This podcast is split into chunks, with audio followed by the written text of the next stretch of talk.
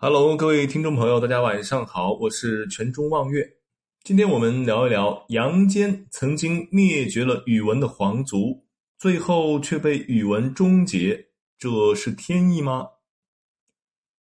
说到杨坚，相信每个人都不陌生，他是隋朝的开国皇帝。结束了自西晋末年到隋统一将近三百年的分割割据的状态，实现了自秦汉以来中国的又一次统一，使得北方民族大融合，南方经济发展。但是杨坚也摆脱不了最是无情帝王家的枷锁，改朝换代后，几乎屠尽整个宇文家族，就连外孙也不放过。众所周知，新帝登基都会大赦天下。杨坚家族虽然世袭北周后路，深受北周皇恩，但是把前朝的皇帝杀到绝后，这是中国历史上第一个这么做的。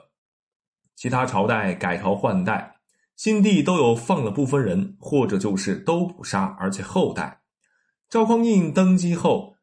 降封柴宗训为郑王，迁往房州，并且优待帝母子，赐予柴氏免死金牌，保证柴氏子孙永享富贵，即使犯罪也不得加刑。那为何杨坚就做的这么绝，几乎屠尽整个宇文皇族呢？这与他夺取这天下来之不易密切相关。经历翁婿斗法，剪除宗室。平定三方等事件之后，才荣登大宝。要坐稳这皇位，必须铲除任何隐患。况且宇文赟生前对杨坚的疑心很大，曾命内侍在皇宫埋伏杀手，并下令只要杨坚有一点无礼的声色，立即斩杀。除此之外，著名相士赵昭对杨坚说过：“公当为天下君。”必大诛杀而后定，善计必严。这或许也是他为了巩固地位不得不采取的铁血手段的缘由。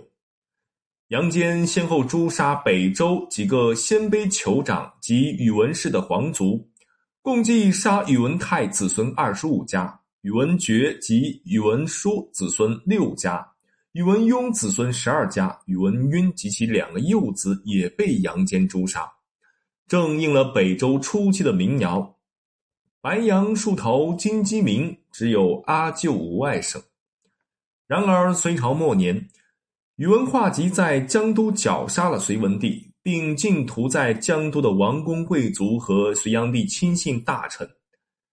一直被软禁的庶人杨秀及楚子、汉王杨亮之子杨浩义驾公卿大臣数十人一同遇害。隋文帝杨坚心思缜密，老谋深算。那为什么留下了宇文化及一家呢？难道是当初的漏网之鱼，或者又是天意？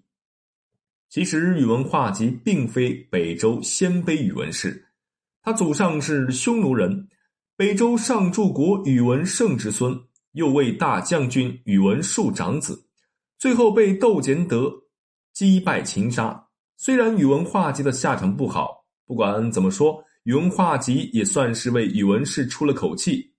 世上有些事儿就是这么因果循环来的。